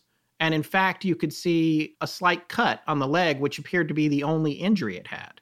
And that seems pretty strange to me. But with the shepherds in the fields and being out there regularly, wherever this was, I also can't figure out how they wouldn't have noticed him. But let's say that's just an oversight. Let's say it's this one shepherd and he's not particularly attentive. Maybe he's on his cell phone all day. Oh, wait, they didn't exist. But wait, well, there's got to be a reason that he didn't notice. But here's the other thing that goes against the swimming idea he was wearing heavy flying boots.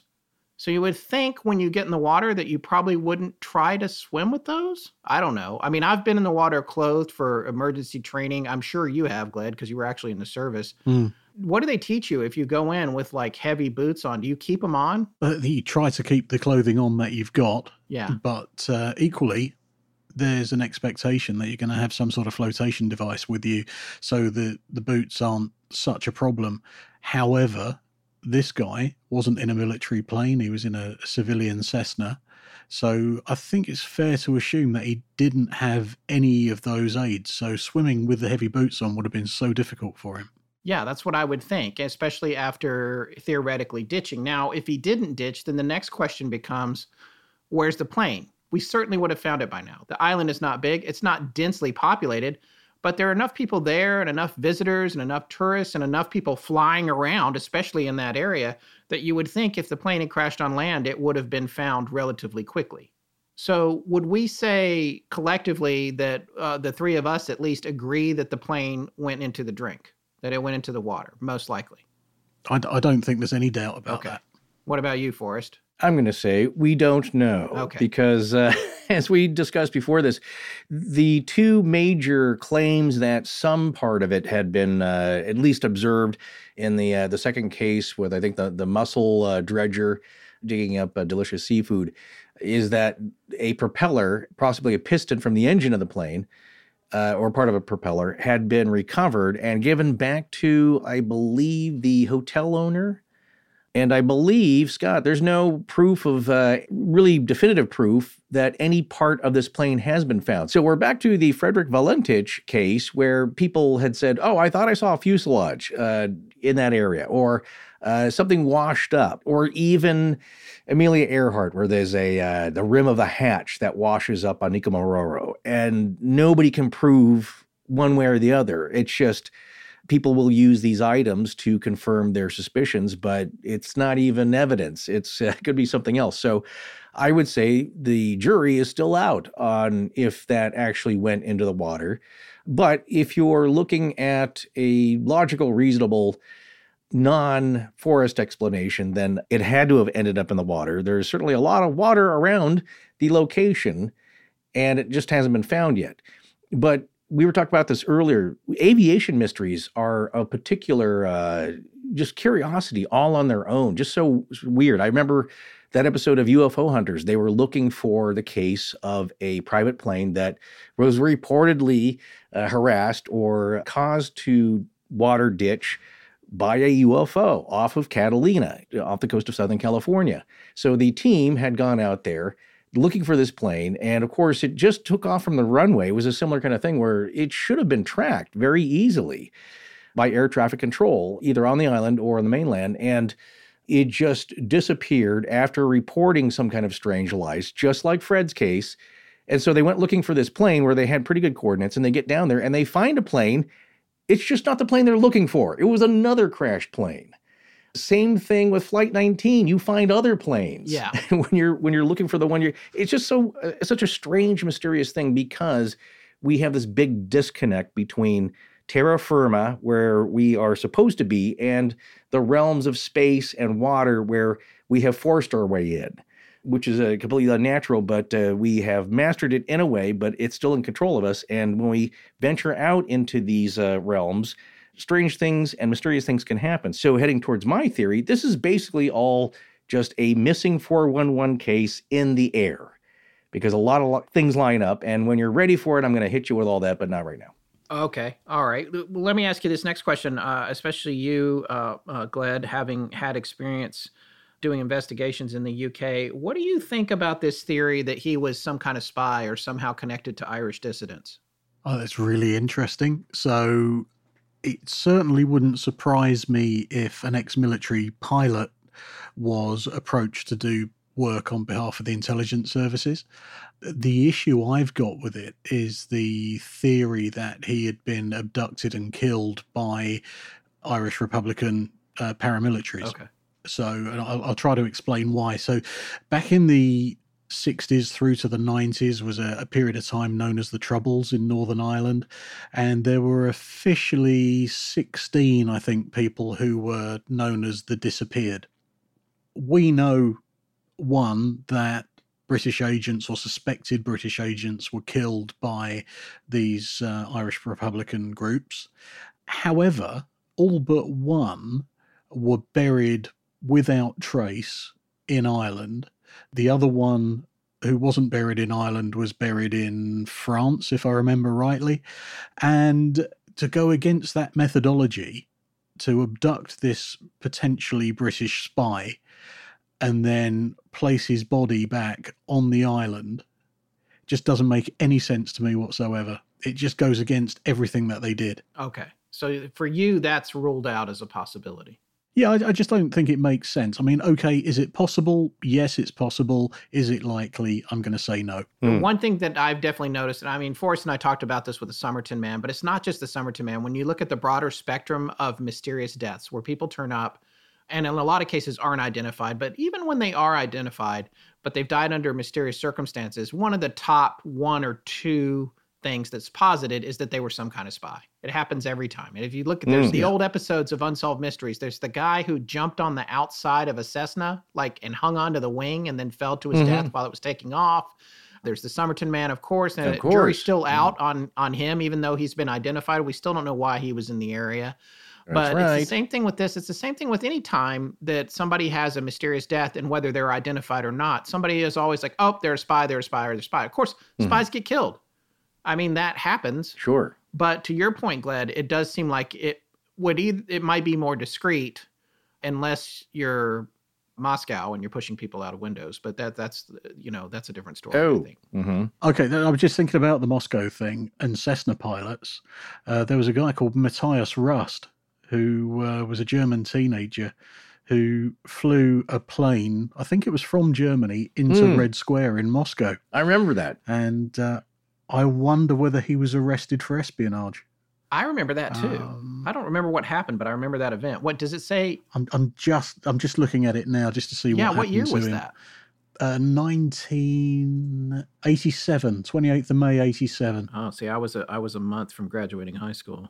Actually, flew from Keflavik. I just think it's relevant, yeah. you know, because it's like it's like shenanigans in Cessnas again charged with hooliganism and disregard of avi- aviation laws and for breaching the Soviet border. So not um, not espionage. It's a thing though, isn't it? Where people get in a small plane, they just go and do yeah. stuff. uh, no, that uh, happens. That uh, that was a recent, uh, somewhat recent one. Uh, somebody had stolen one of those Canadair regional jets, uh, which is a turboprop or, oh, or yeah. one of those turboprops, and was doing stunts yeah. Yeah. Well, it's the excitement of flight. That's one thing. But people do it in cars here all the time, it's just so common, especially in LA, that nobody uh, really pays much attention. But they're still dominating the news when there's a high speed chase or a slow speed chase. But with an airplane, there's a lot less accessibility, and you also have to know how to fly it. And Scott, remember the case we were following with the the young Robin Hood, they were calling him of uh, he, he was stealing regional oh, planes barefoot, and was on the run. The barefoot pilot, the barefoot bandit. Yeah. Okay, yeah, yeah. Uh, who eventually got chased down. But people were rooting him on because there's a uh, a bit of a pirate uh, adventure with that. Uh, unfortunately, he ruined a few really lovely planes and personal property of people. That uh, especially one that restored plane that guy had been spending like ten years trying to fix up, and he crashed that one and uh, you don't get that back. But you know, these cases, there's something about commandeering an aircraft where you're you're hard to chase, right? You can't just be uh, chased by police cars or anything. You you can be shot down, but that's pretty rare unless you're a balloon nowadays. And in this case, I think there's something that was immediately appealing, especially maybe after a couple of drinks, to Gibbs that let me just go get this out of my system right now. Like I said, it's a it's a weird time to be doing it. It's Christmas Eve for crying out loud. You know what I'm saying? Like you're with your girlfriend, you just had a nice dinner, and I could see more readily. This is where I thought it was unusual that if he had planned something, even as uh, an impromptu thing, like, "Hey, you want to go for a, a flight, a nighttime flight, because it's beautiful to see the lights at night, and uh, well, there's no moon." But I'm saying the moon on the uh, on the water, it's a lovely thing. I have taken a flight in a private aircraft at night, kind of later, and it's very peaceful. It's a lovely little thing. I can understand if it was more of a something even spontaneous that he wanted to take his girlfriend on. You know, nice little after dinner thing. We'll do that. We'll come back and then uh, uh, you know tuck in for the night. But here it was, excuse me while I go on a solo flight by myself, leaving her there hold, holding a couple of powerful flashlights on a cold, sleety night where actually and bad weather's coming in too. It's like it's an odd thing to do. You know what I'm saying? It's it's a very weird thing, and I don't know if he had some other purpose, but it would make more sense if he did. You know what I'm saying? If if there was some ulterior motive that uh, he needed to drop something out of the plane, I don't know. You know, but it's just it's a very strange thing to do, but it fits within my M411 uh, scenario here. And that brings me around to my next question is what do we think happened? Do we think that he went up, he came back, he couldn't see the torches, he couldn't see the building, he didn't know what to do, so he tried to find a place to ditch? Or did he have trouble, some kind of engine trouble or trouble with the aircraft and couldn't make it back even if he'd wanted to? Because she stayed out there, I think she I can't remember how long it was. I think it was 10 or 20 minutes or something like that when it was obvious he wasn't going to make Yeah. it back and then she went in. And the other thing that Felicity said on the record pointedly was like, well, he told me if anything went wrong, he would slow it up to a stall speed and jump out. And before we started tonight, my first theory was that he jumped out because it's just the only thing that makes Yeah. sense to me. He's up on the hill. I thought maybe he circled around for whatever reason. Maybe the aircraft was having a problem or he couldn't find Glenforsa, couldn't find the strip again. So he brings it up to this high ground and he brings it back to stall speed, which uh, we ascertained from looking up the specs on the aircraft was about 48 miles per hour, 41, I think it was, or 42 knots indicated airspeed. Knots indicated airspeed, meaning the the apparent wind against the aircraft, right? Gled that's like it's not necessarily your speed related to the ground; it's related to the air. I think it is. Gled's making face, but I'm pretty sure that's what it is. What speed the aircraft thinks it's going based on the wind that's rushing past it. So that's when the stall speed. If you get below, if you get below the 42 knots indicated airspeed, then the plane's going to stall out. So I have no problem at all thinking that whatever magical thing that Peter Gibbs would need to do to get this plane almost to a stop and get out of it and then have it fly away, if anybody could do that, I think this guy could do that. I think he has those capabilities. And so my thought was, oh yeah, he jumped. He he stalled it out up on this hill that was high ground and he knew that land would be descending in front of him. He might he could have even made a couple of passes. I'm going to get this as slow as I can, slow as I can. Here's a high point. There's some grass. I'm going to slow it up. I'm going to open this door and jump out and hopefully it will continue on far enough away from me that it won't hurt me or anyone else. And so he opens the door, he, he circles around, high ground, opens the door, jumps out of the plane, tuck and roll. He doesn't get hurt. The plane glides or does whatever it's doing all the way down to the water, which is not too far away, and winds up, if we're to believe this diver, winds up 300 meters out to sea. Now, the other thing, and we talked about this, uh, uh, Forrest off the air, but one of the things that we learned about Flight 19 and one of the reasons they might not be able to find it is because if it ditched in the neighborhood of the Gulf Stream in deep water, by the time the aircraft would have gone from the surface to the bottom, they could have traveled a very long way as they're sinking. hmm And I was trying to ascertain, and it was difficult uh, to figure this out, what the current was doing in the lock in the area where the Cessna went down. And would it have Right. drifted away from shore had it gone down, say, 100 meters out, and rather than 300 meters where this diver says that he found a Cessna? But here's the other thing about the Cessna the photos are blurry. So the diver said he could see the numbers on the side of the fuselage. Right. But actually, he said they were on the rudder. This is what the diver said. Yeah. When on this particular plane, we know, and and with most Cessnas, the numbers on the side of the fuselage. Like everybody knows that. Yeah, towards the tail, right. So they're not actually Yeah. on the, uh, you could say the fin, the tail fin. Yeah, which is too small. No, to be seen, right, depending on the Yeah. plane, but uh, and and some others do, but uh, you'll see a lot of pictures. Uh, now, the other cluing thing here is that uh, apparently Peter Gibbs's Cessna was red and white, and this Yes. diver here, George, he also claimed it was red and white. So that, of course, Well, yeah, uh, he said it in. was red and Right. white. He said it was this the right number, which by the way, this always thought this was interesting. Yeah. The numbers actually spell or an acronym or not an acronym, but an abbreviation for aviation. It's AVTN. Yeah, right. Which I thought was really I guess that's just a coincidence. it is one of those hard to uh, nail down things, uh, like Yeah. everything we we uh, find out here. You know, in a sense, diving down that deep and in murky water, even with a camera, you come back with uh, something inconclusive, which is what this ended up to be. Check this out. They also found the wheel of a Cessna two miles northwest of the hotel on the beach, and it seemed like it was probably the same kind of wheel, but no one could prove it conclusively. And there are tons of planes flying in and out of Glenforsa. So, how can you know what that could be. Now, here's the thing I would put to you, Scott. Aren't people taking track of these missing parts? like I would. So probably depends. I mean, that's an amateur airfield. I feel like we encountered some similar stuff. we did. We talked about this. Yeah, I'm, I'm Uh, being it was a uh, Valentich, uh, I think. Or, yeah. Where like you know, once you start looking, you start finding all kinds of parts, and not everything makes it onto a piece of paper. It doesn't get reported, especially if they manage to successfully land with a missing part. Of course, it's a big deal for that pilot, right. but it's not necessarily something that gets documented for all history to easily go back and say, "Hey, this plane dropped a wheel when it was flying over." You know, they might not even know where they dropped it. Well, that's that is part of it. I mean, we talked about this though. This was in the Valentich case where part of the cowling for the engine right, had come off another Yeah. plane, and they said, "Well, we found cowling, and it, it could be Valentich's plane." But this guy said, "Well, I it, it did come off. I can't remember where, and it's just out there floating around." So, Yeah. unless you did a, uh, a real forensic find on this thing, you could match them up. You just don't know. But here's my other point about this: is that entire planes are underwater. Did anybody Yeah. notice those missing? Because again, with these descriptions with George uh, out looking for scallops, this thing was pretty damaged. Both wings were gone. Yeah. Big hole in the windshield. Both doors closed.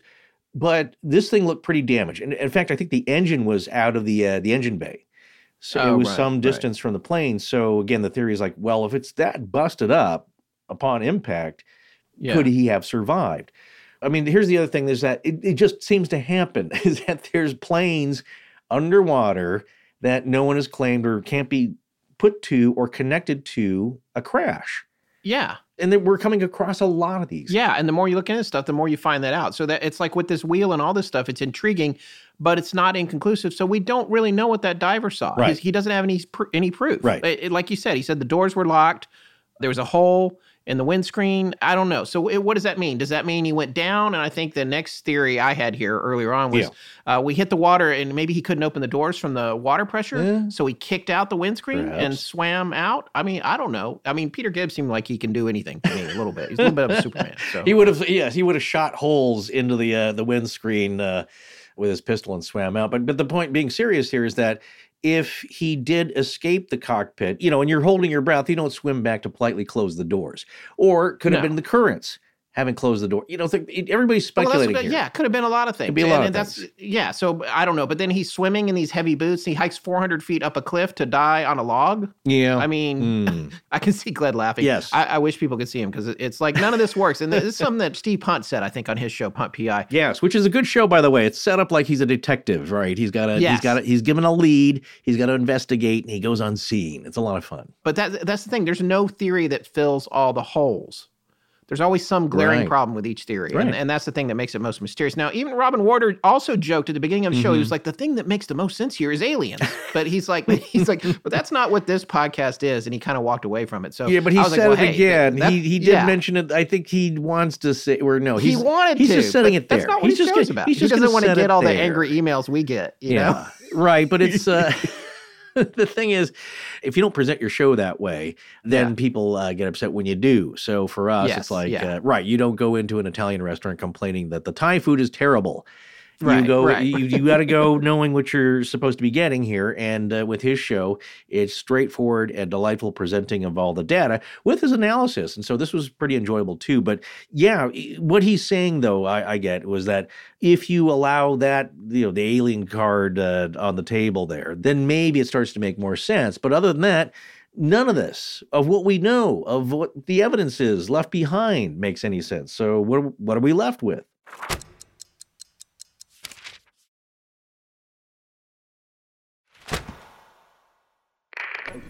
Hi, I'm Lance Sensei, and you're listening to Astonishing Legends with Scott Philbrook and Forrest Burgess.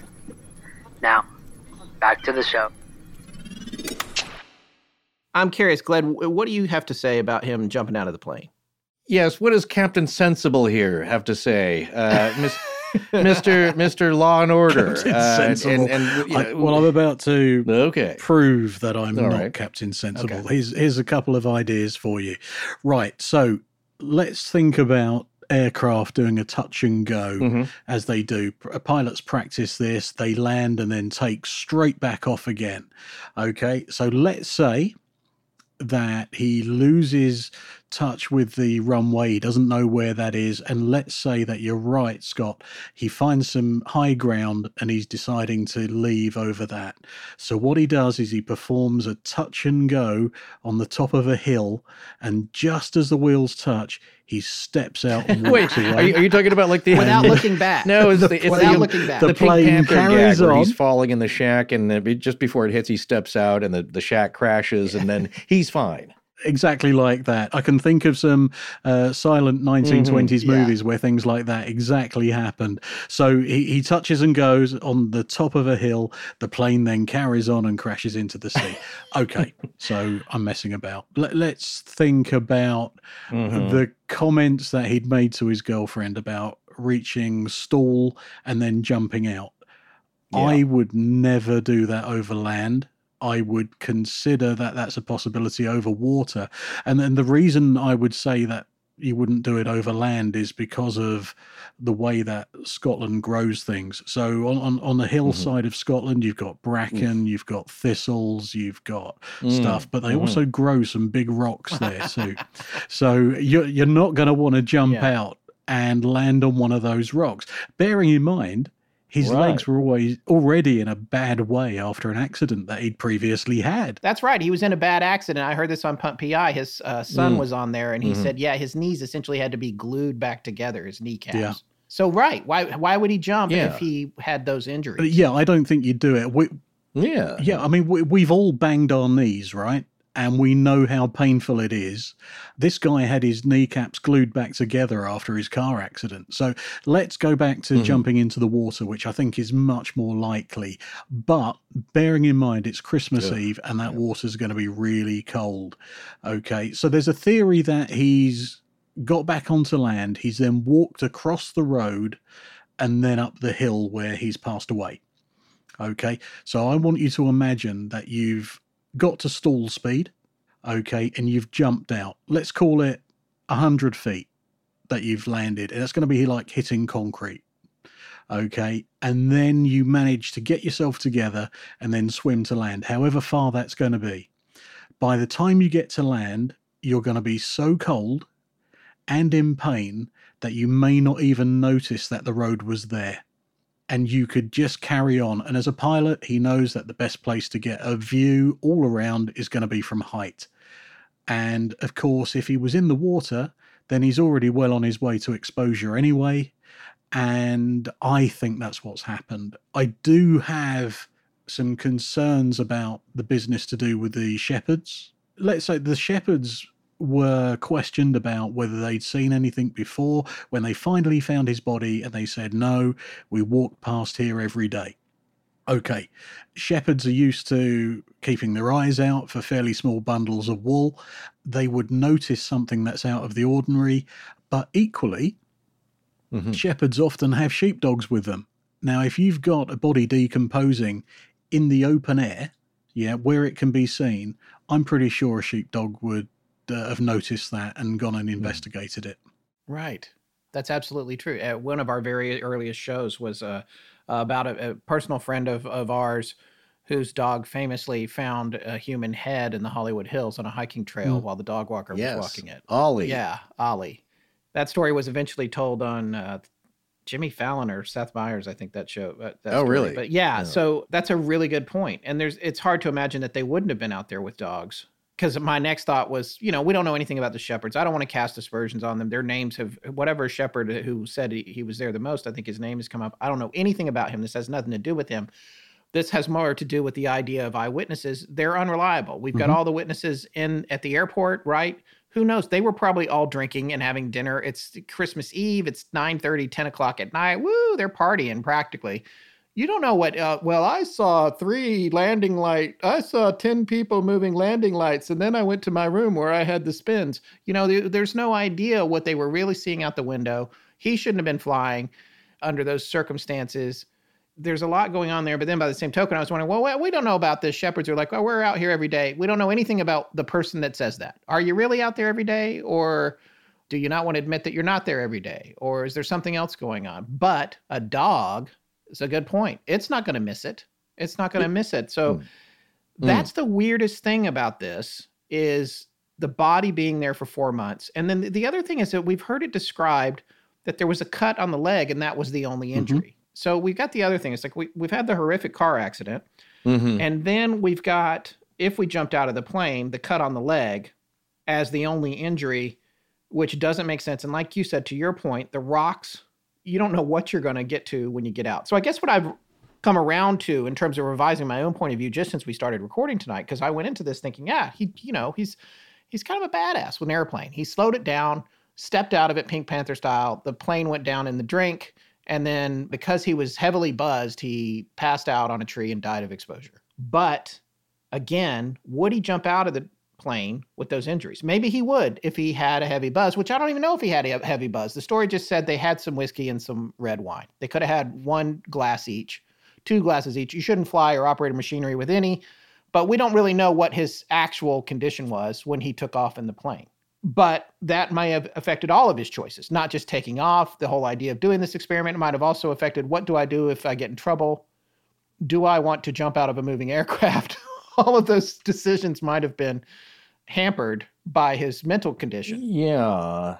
Right. It's also said uh, to reiterate that these people on the ground that were watching him take off because it was a little bit, uh, it wasn't unknown that he was going to do this. So, as he was uh, known to have said to the staff, I'm not asking for permission to fly. I'm just, uh, I'm just going to do it. That's right. And they noticed that he had spent a long time idling in the plane. Now, was it uh, he was just warming it up?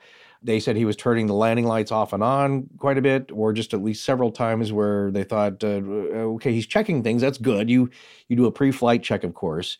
When I went up with a friend, that was the first thing you do with the clipboard, even though it's getting fairly late at night. You still do all those things, and I believe that uh, even as bold as he was, uh, he still checked it thoroughly because again it's not his plane. He doesn't immediately know how well it's taken care of. And i don't think he's doing this to as some people would say and uh, it's been uh, offered that uh, this was some kind of taking your life scenario. I don't think that's the case either. And again it's hard to say but there's no indication of that. Again that's what people have also offered with uh, Valentich is that uh, oh this was an elaborate scheme because he was failing at getting his industrial pilot's license this and that. Well there's no indication of that from anyone certainly not uh, in this case not uh, there, there's no big fight with his girlfriend.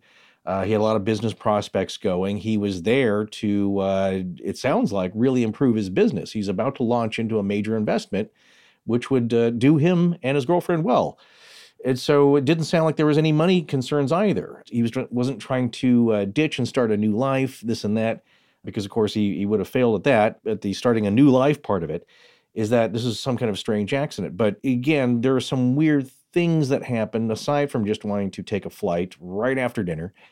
In that uh, what what they noticed from the ground, but then again, they weren't in the plane with him. They don't know what he was doing or why, and so you're just looking at somebody and speculating, especially if you're not a pilot uh, like to Scott's point, it's like, well, they're all looking out and it's like, well, that's oddly strange. But you're you're just making a guess as to what he's doing. It's like you can wonder, you know, I I often wonder why is that person not moving from the parking space that I have got my blinker on for five minutes, and of course uh, they're answering fifty texts when you see them leave. And it's like, okay, um, I Good get luck, that. Thank goodness you're not doing that while you're driving. but people do. in your future endeavors. people do odd things. Yeah. So I mean, t- who knows? But it's again, there are a lot of speculations, but and there's a bit of odd behavior, but nothing like we've seen with other cases where, like I said, the, the comment was odd, but to his girlfriend about, uh, well, if I'm going to do that, I'm going to ditch. But but you know what? We see this all the time in the news, and I'm sure you do. I don't know if you do in the UK. We, we get lots of uh, unexpected landings on freeways here, and people landing in uh, flat surfaces. In fact, there was one uh, kind of made the big uh, national news here. Was a, a, very young pilot. I think he was maybe under 20. Very successfully landed a plane with no injury. I mean, it, it, of course, it, it goofed the plane up a little bit, but he started to sputter. You know, he was trained to like, well, the highway, if there's a clear spot and you can safely land without crashing into anybody, that's your best bet. Uh, it's a good level, uh, flat, hard surface. But the highway or the freeway was too crowded, in his opinion. So he landed in a field successfully and just walked away from it. And, and he, yeah, he was like maybe, geez, I want to say 18 or 19 or whatever, but uh, they interviewed him after. Just one of those young folks with uh, preternatural calmness of of mind. But you need that. You don't. Uh, you'll see that with a lot of private pilots. Is that uh, there's an old saying. I'm not going to say the words here, but there's two expressions.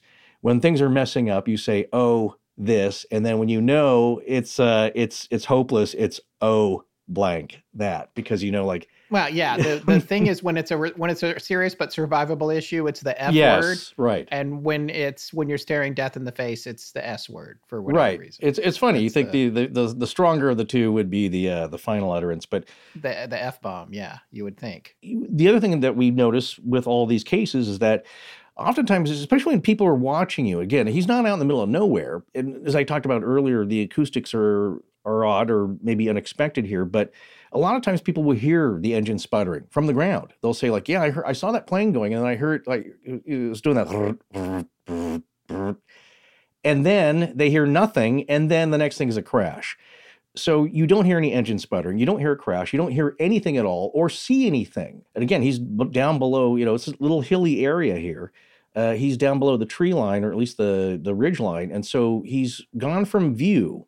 And so that's also odd. But generally, people getting to my point earlier is that when you're in trouble, the thing you want to do is uh, if you have the two choices rocky hillside or water it's cold but it's not the raging sea you want a survivable scenario and i think the, the two of those is going to be the water landing. So if he could muster the plane you know you don't want to be a mile out from the shore but he's not that far out that is that he could do a water ditch and maybe have one 200 yards to swim back which is uh, i think doable.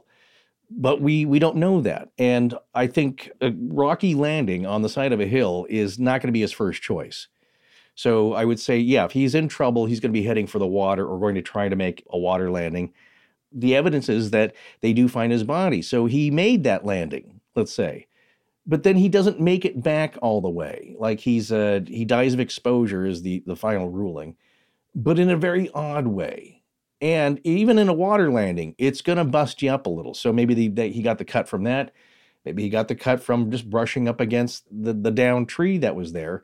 We don't know. But I always find it odd too. And, and this is ironic. The people who will do three tours of Iraq, who've gone through World War II, and they survive all these uh, harrowing, dangerous experiences to only pass away in something a bit more mundane or uh, you know meet their end in some kind of um, ironic way in that if they were going to have met their end it would have been in a more dangerous situation but here it was an ill-advised uh, short flight The other thing to your point too uh, about folks hearing something is just wanted to get more specific about that. That was on uh, Steve Punt or Punt PI's uh, BBC podcast.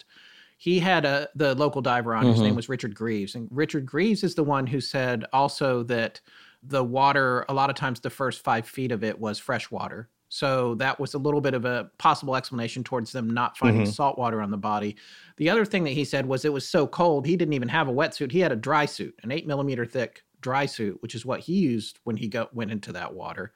So it's hard not to imagine that that would have been something, you know, the cold water and the exposure and uh, uh, potential hypothermia would have affected Peter Gibbs as well. But then on top of that, Greaves was the one who said he had friends that had a farm and they heard an aircraft go over their farm around 10 o'clock at night. So that would have indicated that he was Mhm. still in the air, but it also it also might have indicated that he was in a completely different area, a more urban area. So there's a certain consensus, I think, and even this is happening with me, because you have these folks saying, "Oh, we found this plane in the water. It was a Cessna," even though we don't have proof of that. We don't have any good pictures of it, and we don't really know if that's true. In thinking, "Oh, well, that's where the plane is. He's up on the hill. The plane's here." But the reality is, he's up on the hill. Is all we know. That's all we know. We don't know the plane is down below where his body was Mhm. found yet. We haven't proven that. The plane could be. There's a lot of water all around there. It could be a lot of other places, which would make it even weirder because then he'd be even further from the plane. The closest place is the body of water right in front of him. So that's part of the weirdness of all of that. But the other thing, I don't think we said this outright, but it was clear that he had not fallen from the aircraft. He did not have any broken bones. I want to make that abundantly clear. He was clearly not Right. fallen from the aircraft, and it's and the more you think about it, it also seems like he probably didn't jump out. So, as we're wrapping up here, I just want to get to maybe some of our closing theories. Uh, we can go out on this, but we've left the one big gorilla in the room, which I'm hoping Forrest is going to bring up right now without us even having talked about it. but it's I- the one hmm. remaining possibility, uh, the the one that Robin Warder seemed to think was the most likely for a guy who doesn't even do a show about aliens and UFOs. His simplest explanation was that he thought maybe there had been a strange encounter. He didn't get behind that, by the way. I don't, so I don't want to put any pressure on him. For folks that are going to listen to his show, there, his show is true crime and true mysteries. But uh, wh- what do you think, Forrest? What do you think, uh, and, and Gled both? What do you guys think is the most? I mean, you've already said, Gled, you think he swam. That's what you think. You think he swam out and hiked up the hill and died. I think that's likely. And I, I can't say that that's impossible. It, it seems like a very bizarre circumstance to me, but it, I can't say that it's impossible myself. And uh, what do you think, Forrest? Mr. Warder is keeping his reputation intact, and uh, we have no worries about that or qualms because uh, it's already trashed. So let's just uh, point out, or I'll run this, I'll run these items by you, fellas, here, and you let me know if this fits the profile. Now, as I said uh, a little while ago, is that it is like a missing 411 case, and regardless of what you think of Mr. Paulides' character or if his criteria is anything but baloney, or if there's any pattern at all. What I will stand by is that a lot of these cases, uh, the cases that he's covered in, in his books, have very odd circumstances often. Maybe they don't pan out, maybe they prove to be something else later.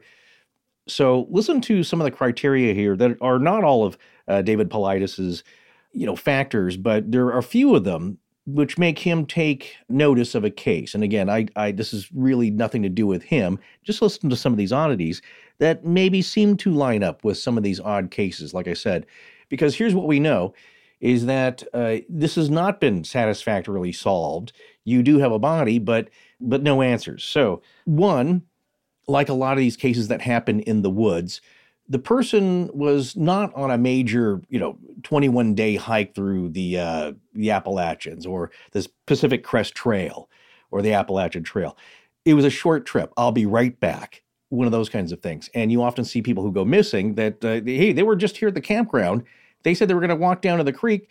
That's two minutes. There's not that many trees. Where do they go? Something like that he was stating that he was going to be right back. The, the fact that he would take a, then a 30 or 40 or hour long flight when his girlfriend's back at the, the warm lodge or outside with the with the powerful flashlights in very cold weather seems kind of rude or not very thoughtful on his case unless something happened that he could not uh, remedy quickly but he could have made just a couple of passes like well there you go uh, as Gled said a touch and go where i just proved you could take off. It wasn't that hard to land again. Just a few more lights here. This will be a fine grass runway especially for emergencies which is i, I think originally why that was built. It's the only airstrip uh, in case there is a need to get somebody off the island quickly and into uh, to aid.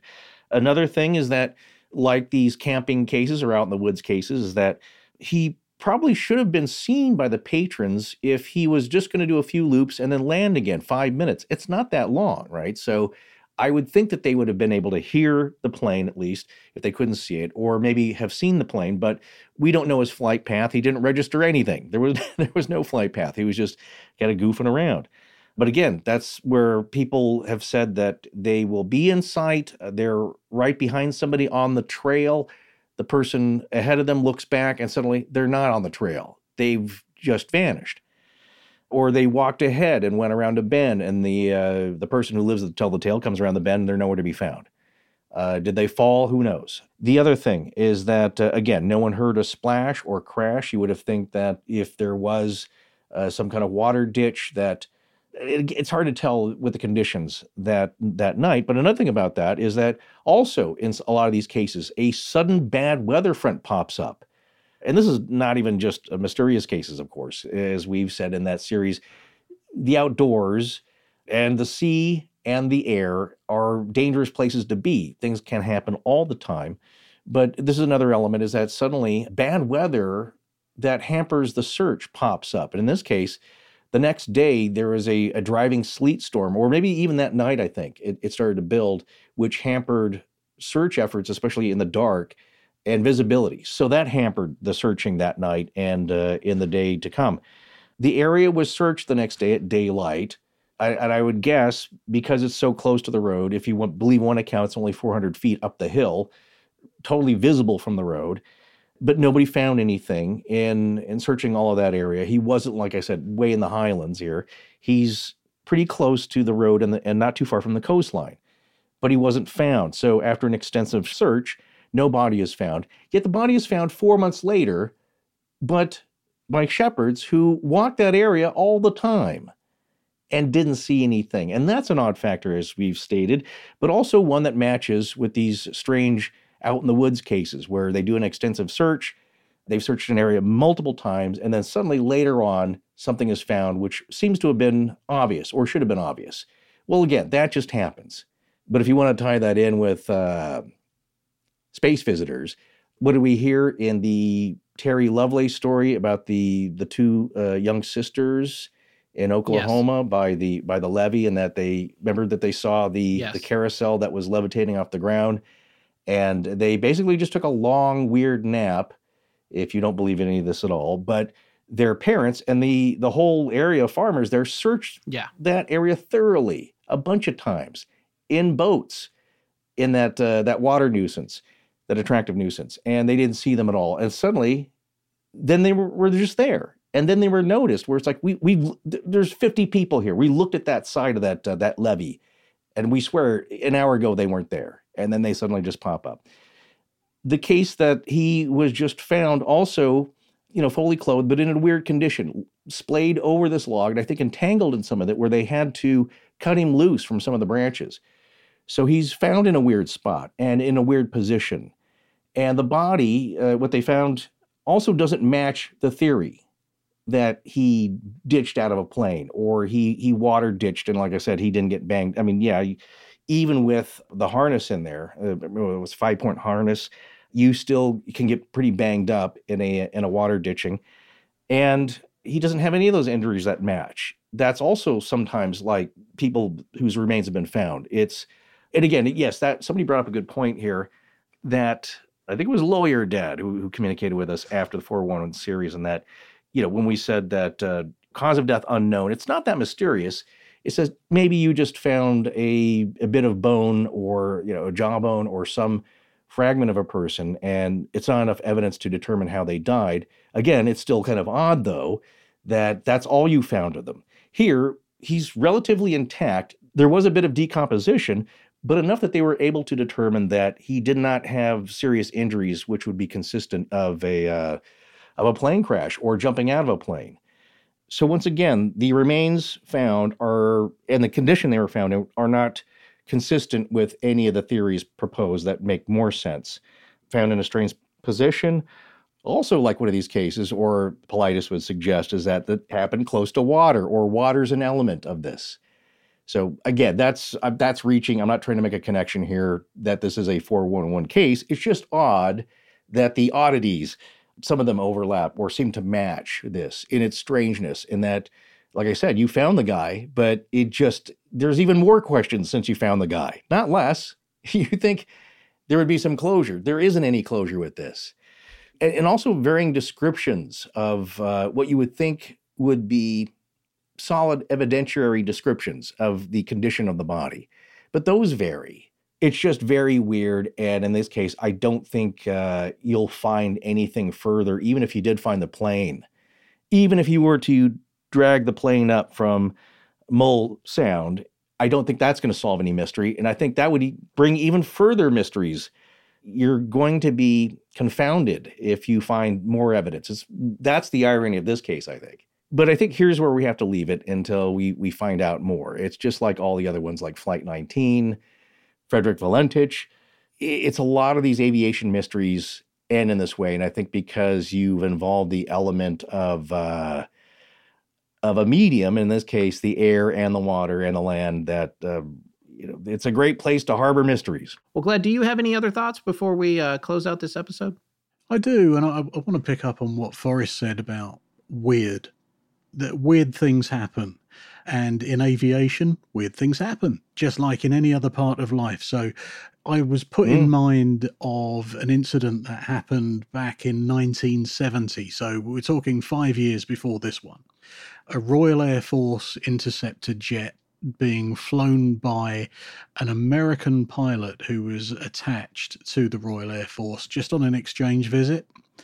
And uh, he was flying this Eng- English Electric Lightning F6 interceptor, and he happened to crash in the North Sea, not a million miles away from Bempton, which is a place that comes up again and again. Mm, yes. The aircraft was uh, subsequently found, and the cockpit was closed and the um, what do we call this the canopy that's on top of the cockpit Mhm. that's shut no pilot so we know from an examination of the wreckage that there was an attempt to eject but no pilot. So it's just another one of those weird things. It's never been explained. The pilot's body's never been recovered. And it's just odd. And it puts me in mind of uh, you know you, you talk about missing 411 i'm going to now dub this aviation 411 um, and you know th- these just odd things they happen. We as human beings love the intrigue with this and we we latch onto it and i think that's why podcasts are so well received and and mysteries like this are so well received as well. I totally concur, sir, that these types of stories are in a genre all of their own in a way. And to Scott's point earlier, I don't know if he wants to come back and, and really connect this with aliens, but I would say if you're going to entertain UFOs and aliens, is it a case where they uh, snatched Mr. Peter Gibbs out of his plane for a little visit, accidentally killed him, or he just expired? They're like, "Oops, uh, just just dump him there, just just put him back there, and uh, they'll deal with it." I don't think that sounds very likely, but then who knows? Uh, what I'm saying is that I think if you're going to attribute it to something paranormal or otherworldly, it's the umbrella over UFOs and aliens. And that is what we've come to know as the phenomena. The Great Sargasso Sea, as Charles Fort may have called it, where things disappear into for a while and then pop back out. Remember, as he said, uh, the case of the frogs, where people said, uh, well, that's just a whirlwind scooping up tadpoles from a, a nearby pond. And then the frogs come down after a little while, uh, once the winds die down. And that's why it rains frogs. And yet Fort pointed out, like, well, no, these are full grown frogs. And also, the weird thing is that they were uninjured. They are live frogs, not dropped from a great height. So it's like they uh, some kind of opening happened a few feet off the ground, and that's where the frogs came from, because they're hopping around fine, not like they were dropped hundred feet from the air. And so there's all these uh, all these inconvenient, unsatisfactory points about the things that happen with the phenomena. I think if you're going to attribute it to something otherworldly and paranormal, it's got to fall under that rubric. Well, Scott, what do you uh, what's your what's your final button on this one? Is it is it aliens? Well, as much as I'd like it to be, I feel like I can't put this one in that column for a couple of reasons. Hmm. I would like to do that, but the main thing is there aren't any contemporaneous reports of UFOs, lights, anything unusual, no weird sounds, no sight. Uh, no one saw anything from the airport. They were all glued to the windows waiting for him to come back. Right. No one saw anything strange, right? So I can't do the alien thing. Okay, I'm not willing to go there because, like I said, this is not the uh, Fred Valentich case where he reported on radio that there was a bunch of weird lights and people just said, look, well, you're flying upside down. You're just looking at Right. the reflection off the ocean of Venus. It's always Venus. You know, uh, satellites, whatever it is, they're putting up Starlink, you know, 50 years too early. Whatever people are claiming this is, that's a lot to go on that makes you wonder if you do believe that there's uh, the extraterrestrial possibility here. We don't have a lot to go on except for one comment. And this comes from the brother of the owner of the hotel who was with his wife and they were looking through binocs. so they Oh, got uh, right. binoculars because this is like, you know, look, it's fun. It's like, it's Christmas Eve. Like, what's this guy up to? I mean, it's not advised, but what a wild and woolly chap. We'll see what he's going, uh, going to do here because, yeah, I mean, he, like, as we said before, it was uh, ill advised. Weather's coming in.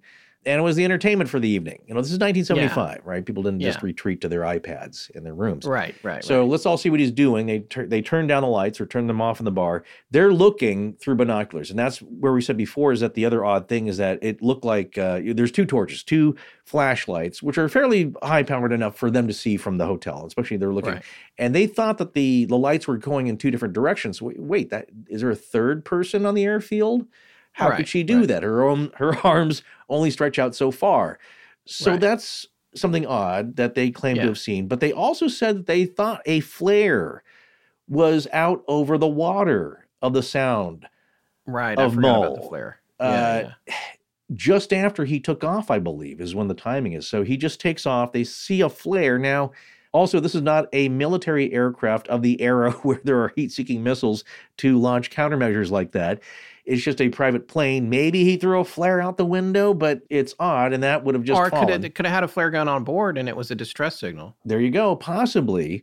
or was it a UFO? Well, Yeah, okay, right. so if you're going to make any connection, I think it's a little thin, but the only thing that sounded UFO y to me was this red light out over the water, but we don't get much more of a description from the couple about how this flare was behaving. Was it zigzagging around? Because, of course, now what comes to mind is the red sport model from Close Encounters, uh, zipping, Yeah. zipping with the other ones. We're just kind of zipping around. Orb, who knows? So that was the only thing I could see that would be unusual, perhaps. But like you said, if it was just a flare and it behaved like a flare, and maybe he shot it out the window, who knows? Then it's just a flare. But then that does indicate maybe some danger. Yeah. I don't know. A signal, you know, if you want to get conspiratorial, that uh, Peter was up to some risky business. Perhaps it was a signal to somebody on the ground or someone else when they were doing their spy or smuggling or whatever their, you know, people proposed that he was doing. So that was about it. Like I said, that's not quite enough. So to me, that looks like it could be the only thing described that was perhaps slightly otherworldly. And everything else is worldly, but just out of this world as far as evidence.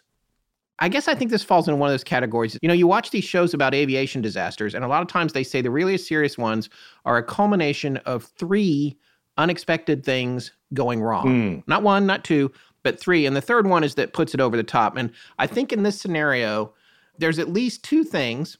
I think we only know one of them. We only know one of them. I think he couldn't find the airport. We don't know if the plane malfunctioned. We don't know what happened after that. And based on the evidence we have now, like Forrest said, even if they find the plane, they bring it up. I don't know that that's going to answer any of the questions. I mean, at the very least, you know, accident investigators are good. They can tell if the prop Right. was spinning when it hit the water because it'll be bent sometimes, that kind of thing, or the state of the fuel uh, damage it might have suffered from an impact as opposed to corrosion or whatever. There may be some additional questions answered, but ultimately, I don't think that would answer it either. So I'm going to go back to something Forrest used to say in the early days of the show. And sometimes these are the best kind of episodes. Yeah. uh, And that is, we're just going to have to live with the question.